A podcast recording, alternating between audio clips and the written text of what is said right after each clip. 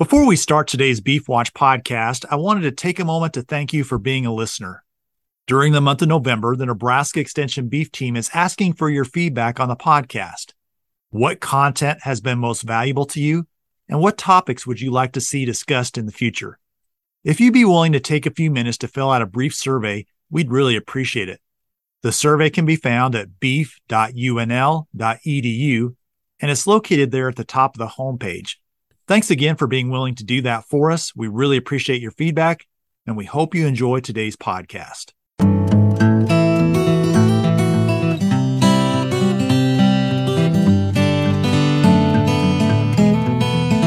Welcome to the Beef Watch Podcast. I'm Aaron Berger, a Nebraska Extension beef educator. For today's Beef Watch podcast, we're going to be discussing the topic of winter parasites, in particular lice, what are options and management practices for control? To discuss this topic, I'm joined today by Dave Boxler, who's an entomologist based at the West Central Research and Extension Center. Thanks for joining me today, Dave. You're most welcome, Aaron. Well, Dave, this is the time of year when we start to see cattle lice start to appear as temperatures begin to get cold, and especially as we move into that January, February timeframe, we actually start to see cattle exhibiting signs of lice present rubbing, scratching, things like that. What are some things producers should be thinking about now as they think about lice control and control options as we're sitting here towards the end of November and looking towards December? Well, I think that our, our weather is going to play a, a, large factor in what we see as far as cattle lice numbers this this late fall and, and especially uh, winter. Uh, usually, the the three months that where we see the the highest lice numbers are usually late December, January, and February, and maybe, depending upon how the spring goes, a little bit into March. Over the past few falls, we, have had very extended warm falls, at least last year, the year before, and to some degree this year.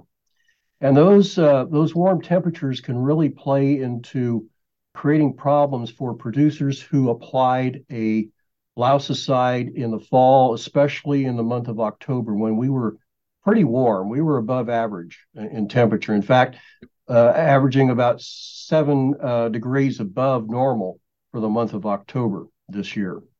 So if if applications were made then, and uh, I would watch your cattle very closely because the the activity of a lousicide or an endectocide is not that long, and it will not provide you with two months or three months of protection.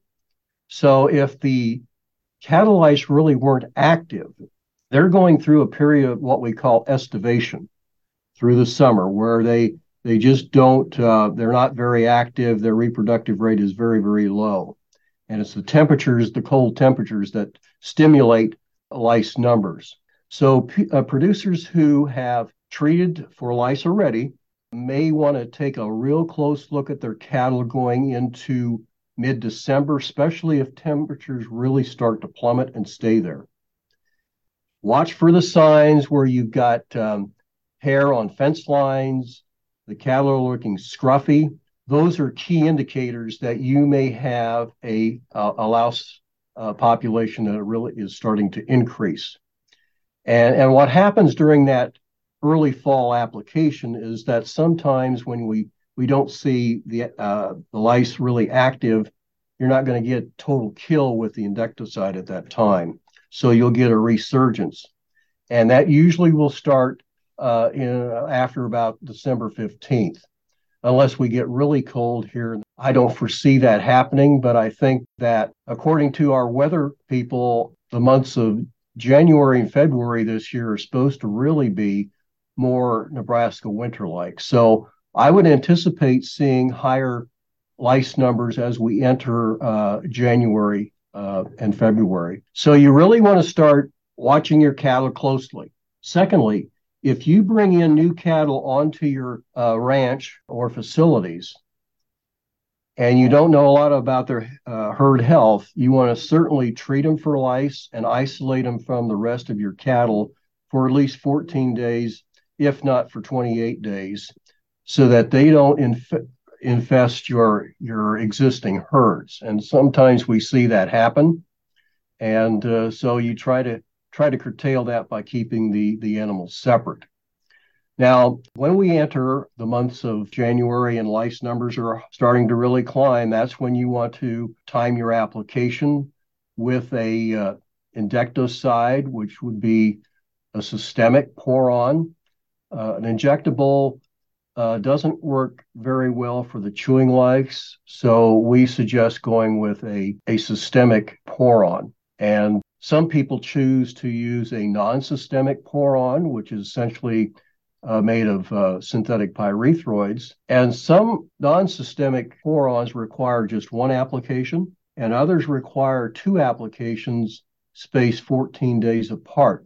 So when you're purchasing your product, read the label very closely so that don't, you don't get caught selecting the wrong compound. So if that doesn't work out for you, there is a, a product that contains a insect growth regulator as well as a uh, pyrethroid together.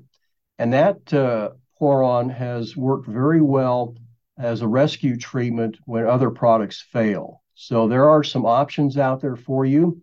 Certainly, when you're using any of the, the products, read the label thoroughly.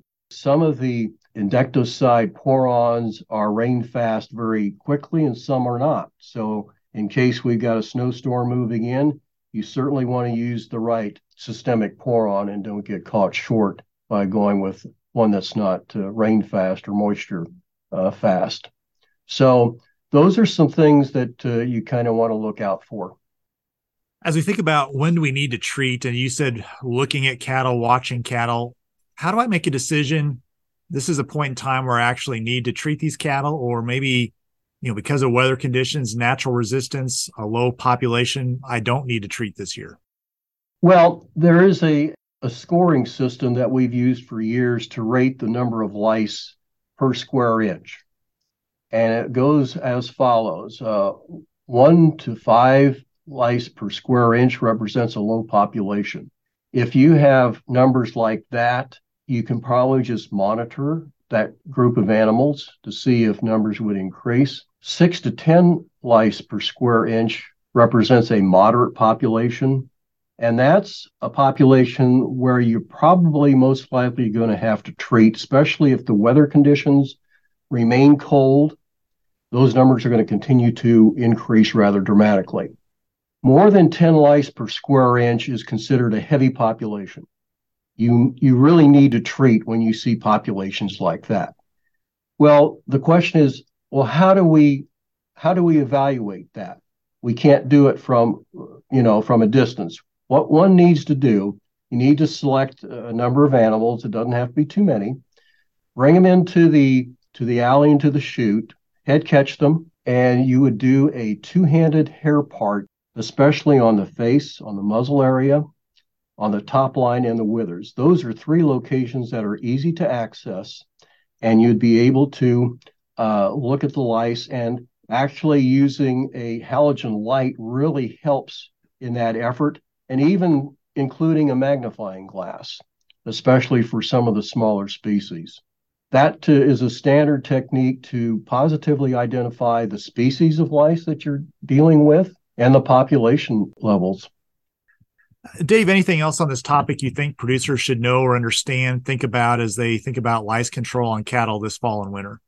Well, I, I think that with circumstances out there right now, uh, we're, we're going to have some uh, issues with feed, shortage of hay, corn stalks, etc. One thing that really helps stimulate lice numbers is animals under poor conditions. Poor nutrition or low nutrition where protein is low is certainly going to add to the problem. Feeding a, good diet is really going to be a priority this year. Well, thanks again for joining me today. You're very welcome. Well, for more information on the topic that was discussed in today's Beef Watch podcast, I would encourage you to visit the beef.unl.edu website. At the website, you can find resources on this topic.